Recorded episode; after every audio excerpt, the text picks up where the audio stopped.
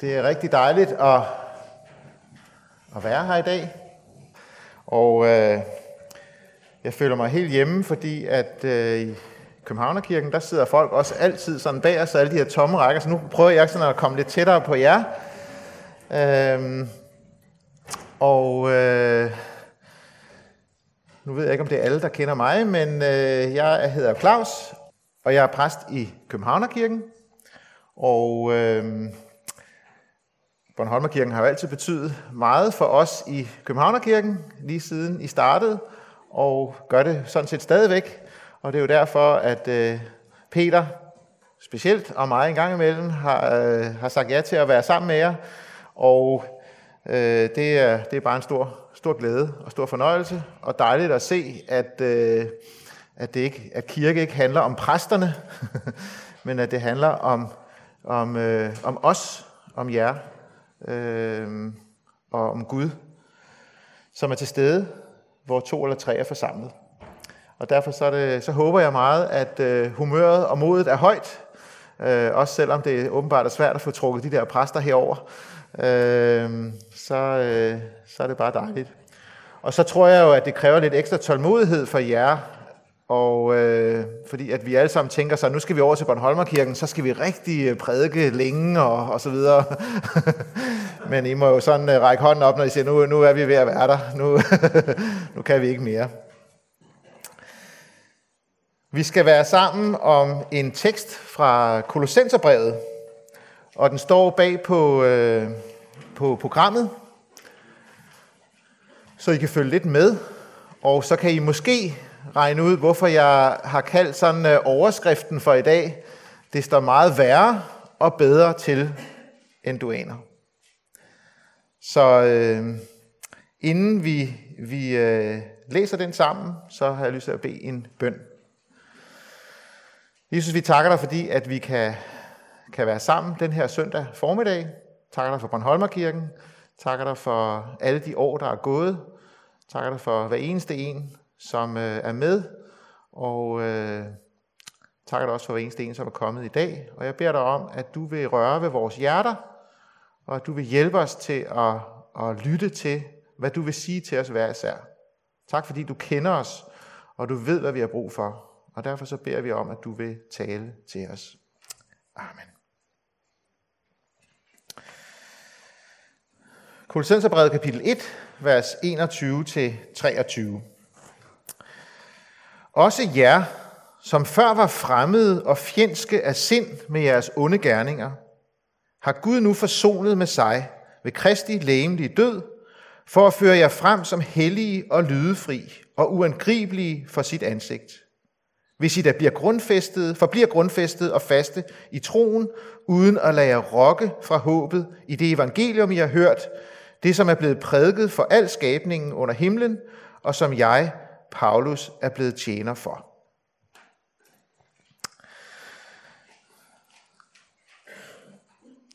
Øhm, den, jeg skal lige sige, at på slidesene, der har jeg mit øh, mobilnummer. Så øh, hvis der er nogen, der har et spørgsmål, eller en kommentar, eller en protest, eller et eller andet, så er I meget velkommen til at, at, at skrive det til mig. Så skal jeg nok svare jer sådan i løbet af, af, af søndagen. Så har jeg noget at lave på færgen hjem, så kan I bare øh, sige til. Det er jo en meget kort tekst, som vi har øh, for os i dag. Og øh, ikke desto mindre, så synes jeg, det er en meget vigtig tekst. Og jeg tror faktisk, at hvis den tekst får lov til sådan at trænge ind i vores hjerte, så, øh, så kan den forandre, så kan den faktisk forandre vores liv. Øh, og det er en udfordrende tekst. Og det tror jeg, den er både for os, som måske har været en del af kirke og kristendom i mange år, og også for, for dem af jer, som måske er helt nye, eller som måske er her som, som gæster. Normalt er det jo sådan, at jeg i hvert fald ofte sådan forsøger at finde sådan en, en, en gylden middelvej. Øh, man skal ikke sådan hoppe alt for meget i, i nogle af grøfterne, så vi prøver sådan at holde os nogenlunde på, på vejen der, uden at havne i, i grøfterne. Men det er jo ligesom om den her tekst, som Paulus har, der, der, der er han jo nærmest i begge grøfter sådan øh, efter hinanden. Øh, der er ikke så meget gylden middelvej øh, for, for ham. Og det var derfor, jeg sådan tænkte, det står meget værre og bedre til, end du aner.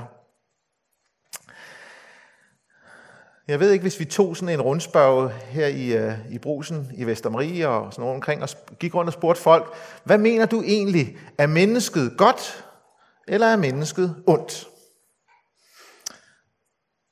Jeg ved ikke, hvad tror I, folk ville svare på det? Er mennesket godt, eller er det ondt? Jeg tror i hvert fald, at øh, hvis vi tog det på Israels plads, hvor vi holder til, så vil, så vil mange sige, at vi kan godt se, at der er sådan noget ondt i verden, men, men, men sådan dybest set, så tror vi egentlig, at vi er gode nok på bunden. Og øh, måske tænker mange også, og er det ikke netop det, kristendom handler om? Og sådan være lidt opmuntrende og sige, du, du er god nok. Det skal nok gå. Og så har vi den her tekst, som, øh, som, ligesom, som er Paulus' ord ind i den virkelighed, hvor han jo starter, starter hårdt ud øh, med at sige, at I som før var fremmede og fjendske af sind med jeres onde gerninger. Det er den karakteristik, Paulus kommer øh, om, om os. At vi er fremmede, og vi er fjendske af sind, underforstået over for Gud. Jeg ved ikke, om I kan mærke sådan protesten sådan ulmer lidt i, i øh, fremmede og fjendske over for Gud. Og man kan spørge sig selv, hvordan kan, kunne det dog gå så galt? Altså jeg mener, vi er jo skabt i Guds billede.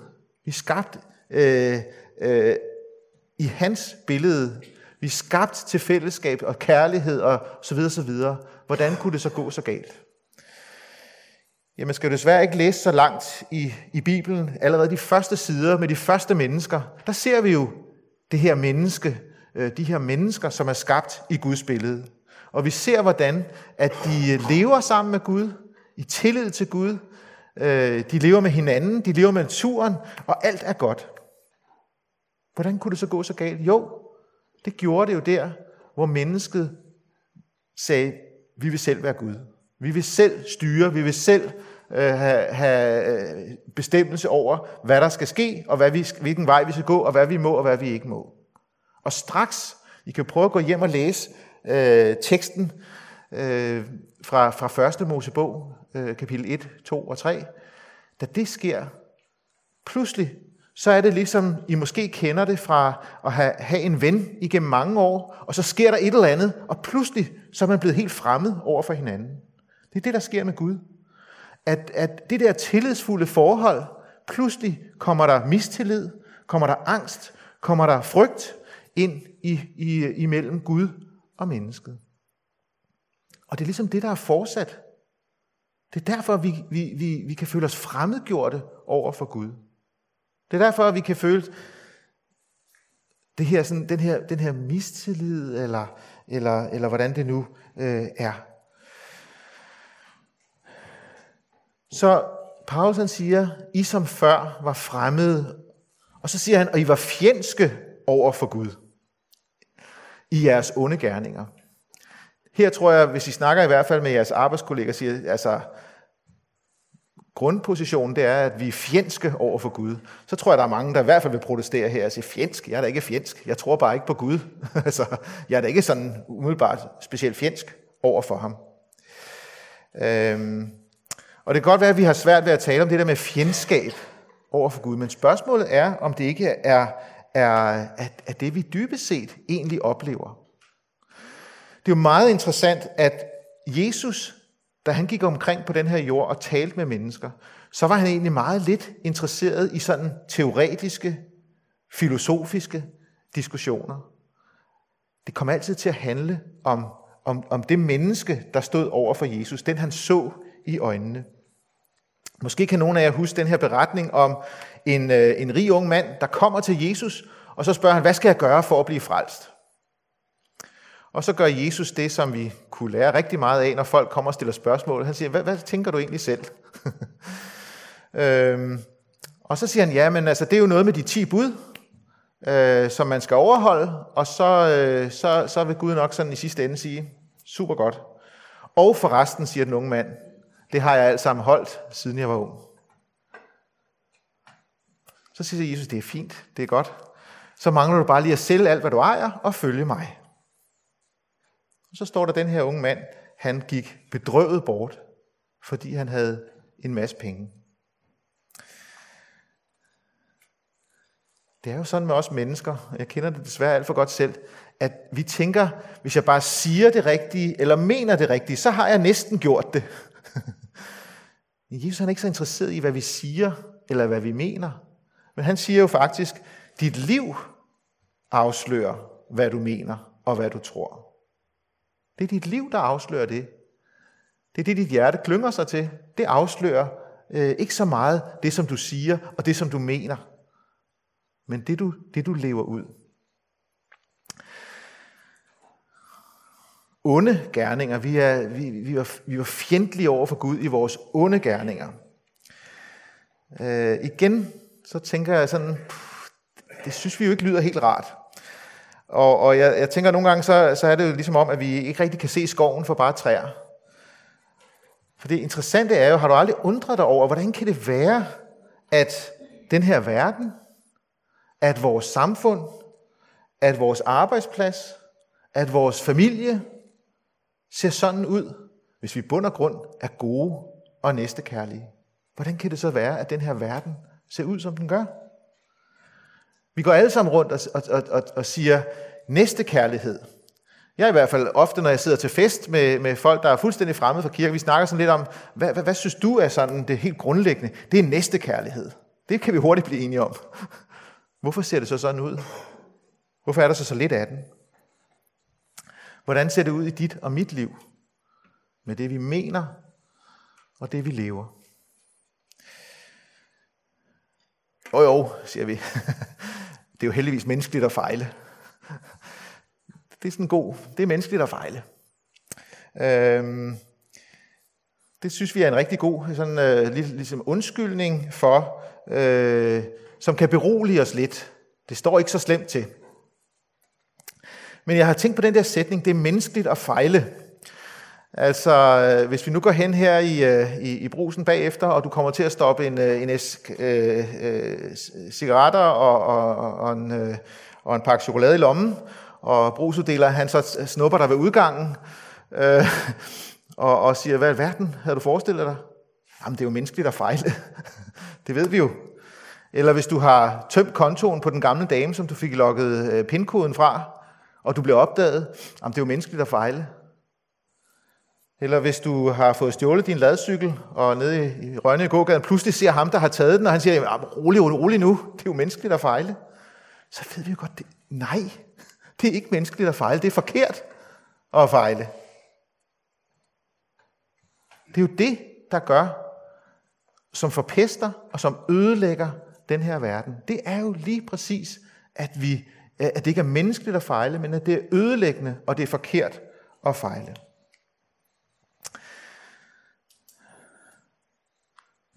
Pludselig så bliver det der med Gud, det bliver ikke bare sådan øverste etage. Men det kommer til at handle om vores liv. Vi er selv inde i spillet. Det er ikke noget, der foregår sådan lidt ude op i, i, i tågerne og sådan noget. Vi er en del af det her spil. I som var fremmede og som var fjendske over for Gud i jeres onde gerninger. Vi som var skabt til at leve i harmoni, til at leve i næste kærlighed, til at leve øh, i et forhold til Gud og til mennesker og til den her verden, som vi er sat i.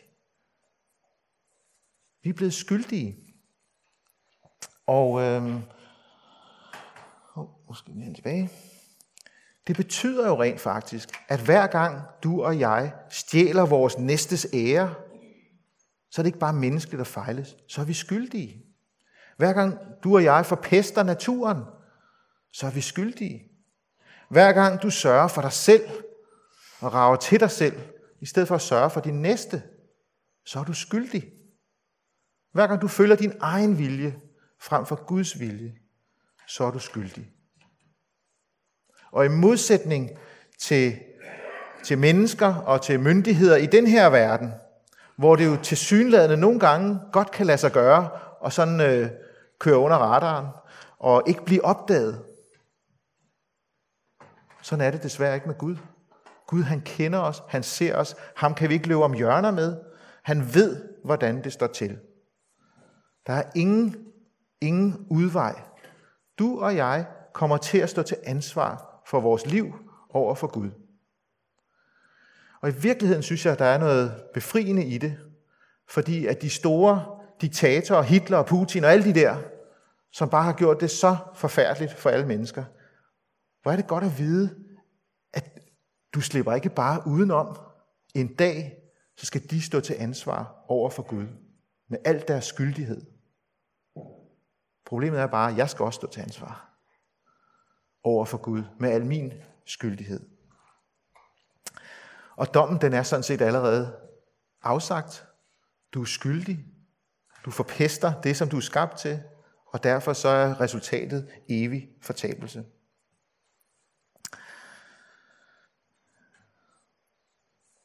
Vi kan hurtigt sådan blive færdige med det, men jeg tænker egentlig, det, det er en, en, en god udfordring. Også hvis du er her i dag og tænker, det, det synes jeg altså noget, det, det er jeg ikke enig i.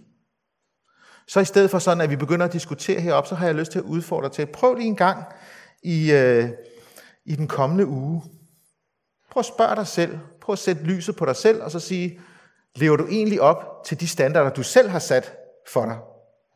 Lever du op til de standarder? Og øh, hvis du har svaret rigtigt på det, så, så vil jeg lige, lige sådan komme med en lille, en lille advarsel, fordi problemet er jo lidt, at de standarder, vi sætter, Øh, der er det ofte de problemer, de andre har, der er de alvorlige, og dem, som jeg selv har, det er sådan lidt, det er jo ikke så slemt. så, så hvis du har brug for lige sådan at kalibrere standarderne, så prøv at læse lidt i, hvad, hvad Jesus han siger om standarderne. Øh, for eksempel i bjergprædiken i Matteus evangeliet kapitel 5-7, så, kan du få, så får du lige kalibreret, øh, hvad er det egentlig, der er problemet her. Så kan du prøve at måle dig op øh, mod dem. Prøv så at overveje ærligt, er jeg skyldig, eller går det nok? Det er jo menneskeligt at fejle. Nu er der måske nogen af jer, der tænker til, at vi troede, vi havde inviteret Claus over for sådan få en lidt opmuntrende søndag. og så får man sådan en, en, en, øh, en spand i hovedet her. Øh, jeg troede egentlig, at Bibelen sådan skulle, her søndag, der skulle vi lige opmuntres til ugen, der kommer, øh, og ikke sådan bare blive dunket øh, oven i hovedet. Til det har jeg lyst til at sige, at Jesus han, han, har, han ønsker ikke at dunke nogen oven i hovedet. Han ønsker bare at gøre det helt klart for os, at det ser langt værre ud, end vi sådan går og tænker til hverdag, hvor vi egentlig synes, det går da udmærket. Der er ingen undskyldning. Jeg kunne ikke lade være med, da jeg læste den her tekst, og tænke på luksusfælden. Jeg ved godt, den er der ingen, der ser. Det er der ingen af os, der gør jo.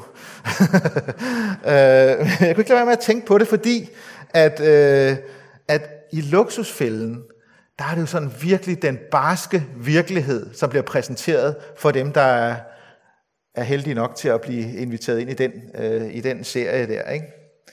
Øh, det, det er virkelig den rå sandhed, der bliver præsenteret for dem. Fordi de der eksperter ved, at det der med at smide rudekuverterne i skraldespanden, eller bare lægge dem ind på hylden, det løser ingenting. Det gør problemet langt større. Og de ved også godt, at først når sandheden og den barske realitet går op for os, så kan der ske en forandring. Derfor tænker jeg på luksusfælden, da jeg, da jeg tænker på den her tekst. Men så hører luksusfælden faktisk også op sammenligningen. Fordi i luksusfælden, så mener jeg at kunne huske, at det, at det er sådan noget med, så til sidst så siger det, og ved du hvad, vi har snakket med banken, og I kan få lov til at betale over på 55 år, i stedet for 35 år eller et eller andet. Ikke? Øh, så det er sådan, det er sådan en, en, en fantastisk, ikke? Øh, fordi i, dag, i, i dagens tekst, der åbner det for en endnu større virkelighed. Langt bedre end luksusfælden.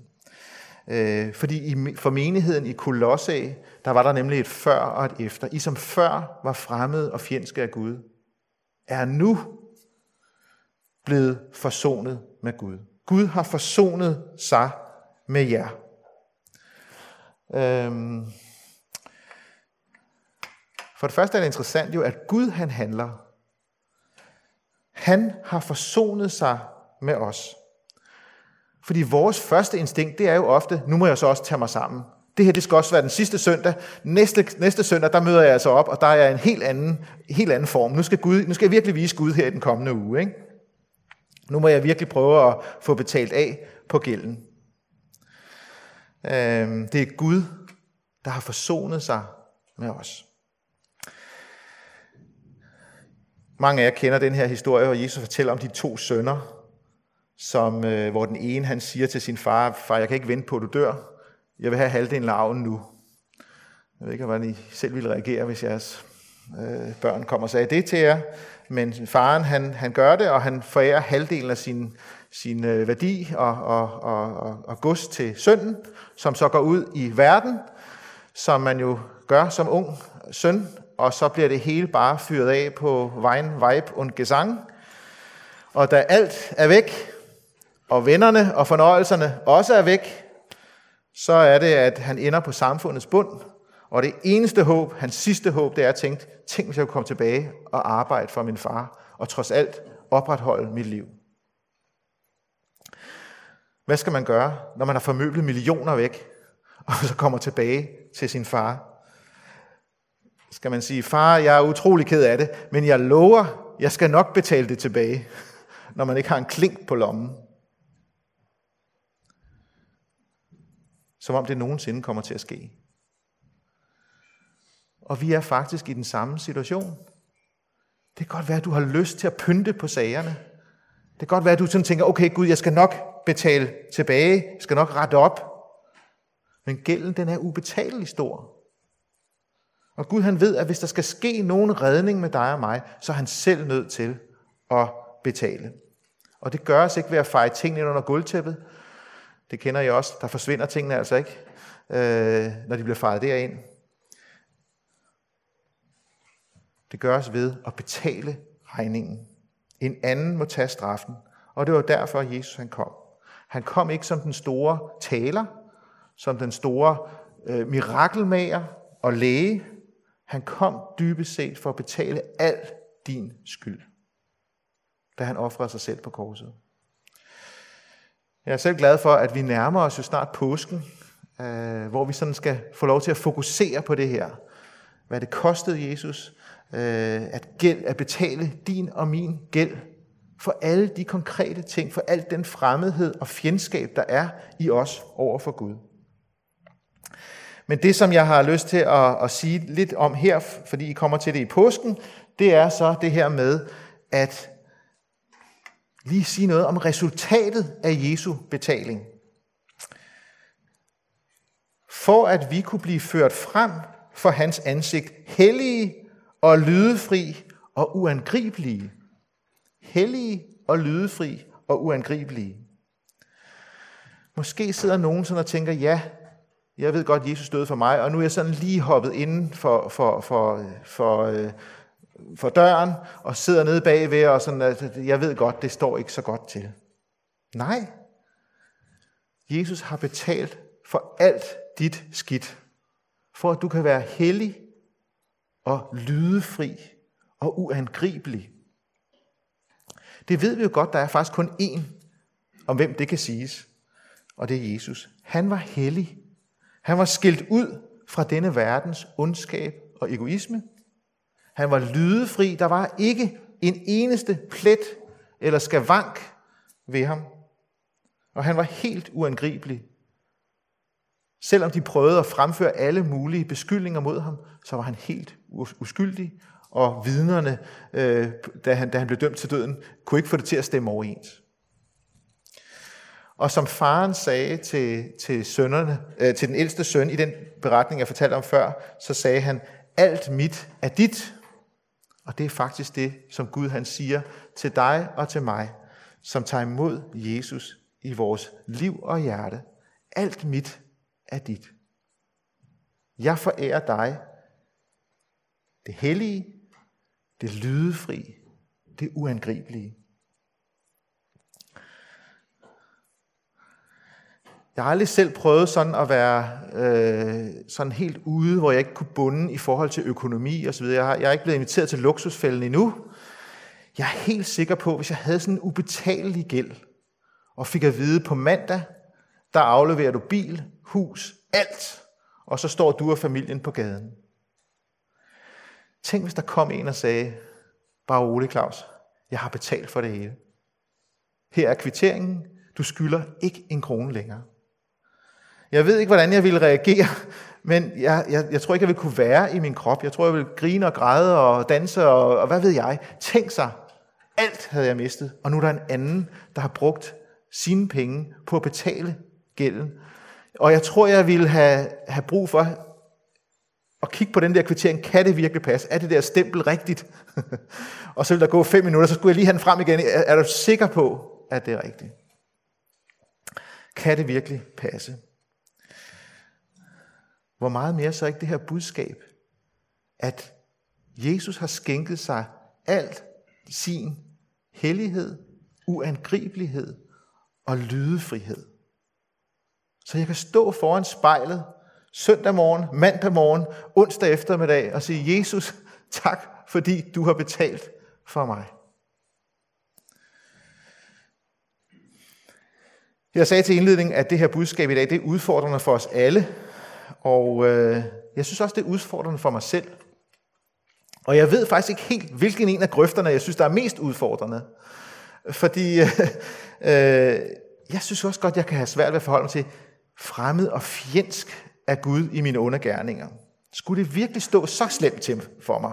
Altså, jeg kan godt udpege nogle andre, for hvem det står så slemt til, men mig. Øh, og alligevel, så må jeg jo bare sige, at jeg oplever det der øh, onde, der pipler frem i mit liv. At jeg først og fremmest tænker på mig selv. At jeg ikke altid handler mod andre, som jeg kunne ønske, at de ville handle mod mig. Bagtagelsen, hovmodet ligger mig så nær. Og at jeg ofte tager æren selv, hvor det egentlig er Gud, der skal have al æren og takken. Så, øh, så i virkeligheden, så, øh, så, så, kan jeg, så kan jeg godt fornemme, der er et eller andet, som ikke er godt. Men at jeg er helt uangribelig og hellig og lydefri i Guds øjne, og ikke behøver at frygte ham, ikke behøver at være fremmed over for ham, men bare kan kaste mig ind i hans arme. Og vide, at han elsker mig, og alt er betalt. Det er virkelig en sandhed, som kræver Guds indgriben i mit liv.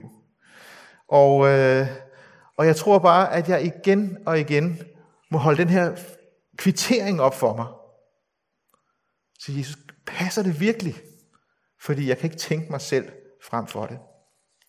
Derfor har jeg sådan næsten her til sidst lyst til at dele en, øh, en bøn øh, mere. En gammel, en gammel nadverbøn, tror jeg den er, som jeg, som jeg synes er så fantastisk. Som jeg vender tilbage til igen og igen. Jesus, jeg er der ikke værd, men jeg kan ikke være der for uden. Det er en bøn, som jeg må bede. Jesus, jeg ved godt, jeg ikke er der værd. Jeg ved godt, jeg ikke er hellig og uangribelig og lydefri. Jeg kan ikke være dig og din betaling for uden. Den her virkelighed, den forandrer alt. Og øh, derfor så er det ikke så mærkeligt, at Paulus han indtrængende formaner eller opmuntrer menigheden til at holde fast i den her virkelighed. Hold fast i det her budskab, i de her gode nyheder. At blive grundfæstet i troen og at holde fast i håbet fra evangeliet. De gode nyheder, at Jesus han har betalt for os. Øhm, og den opmuntring kommer han også til hos os i dag, her den 19. marts i Bornholmerkirken. Og derfor så har jeg bare lyst til til sidst at komme med tre øh, advarsler. Ups.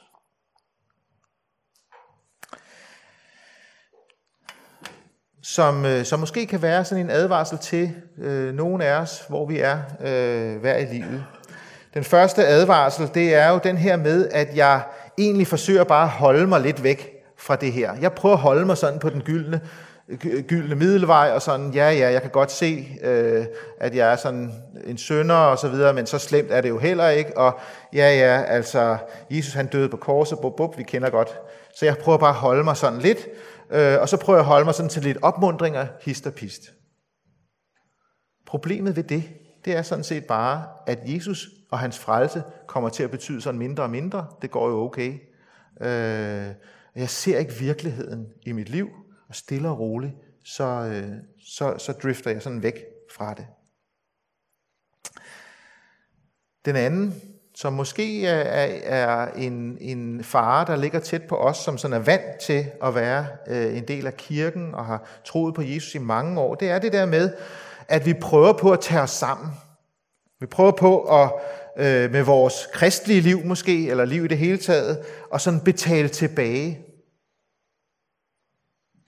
Prøv at tænke på det. Hvor mange af os stiller os frem mandag morgen, og så siger Jesus, jeg takker dig for, at jeg kan gå ud i den her dag, Vær hellig og lydefri, og uden anklage, fordi du har taget det hele. Jeg er fri, jeg kan løfte hovedet. Hvor mange af os tænker ikke ligesom, jeg prøver nu i den her uge, så håber jeg på, at når vi når til søndag, så er Gud glad for mig alligevel.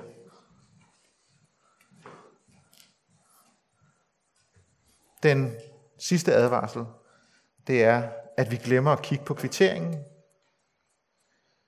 Ved at læse i vores Bibel, ved at bede til Gud, ved at være en del af det kristne fællesskab. Stille og roligt, så siver det sådan stille og roligt ud. Ikke fra den ene dag til den anden. Men stille og roligt, så kommer vi, bevæger vi os væk fra kvitteringen, og vi ser det ikke ind i vores liv, og det forsvinder ligesom vandet mellem fingrene på os. Paulus han opfordrer os til, uanset i hvilken kategori, eller måske en fjerde kategori, du er i, hold fast ved det her budskab. Det er det vigtigste og det bedste, du kan holde fast i øh, resten af dit liv og ind i evigheden. Amen. Lad os bede.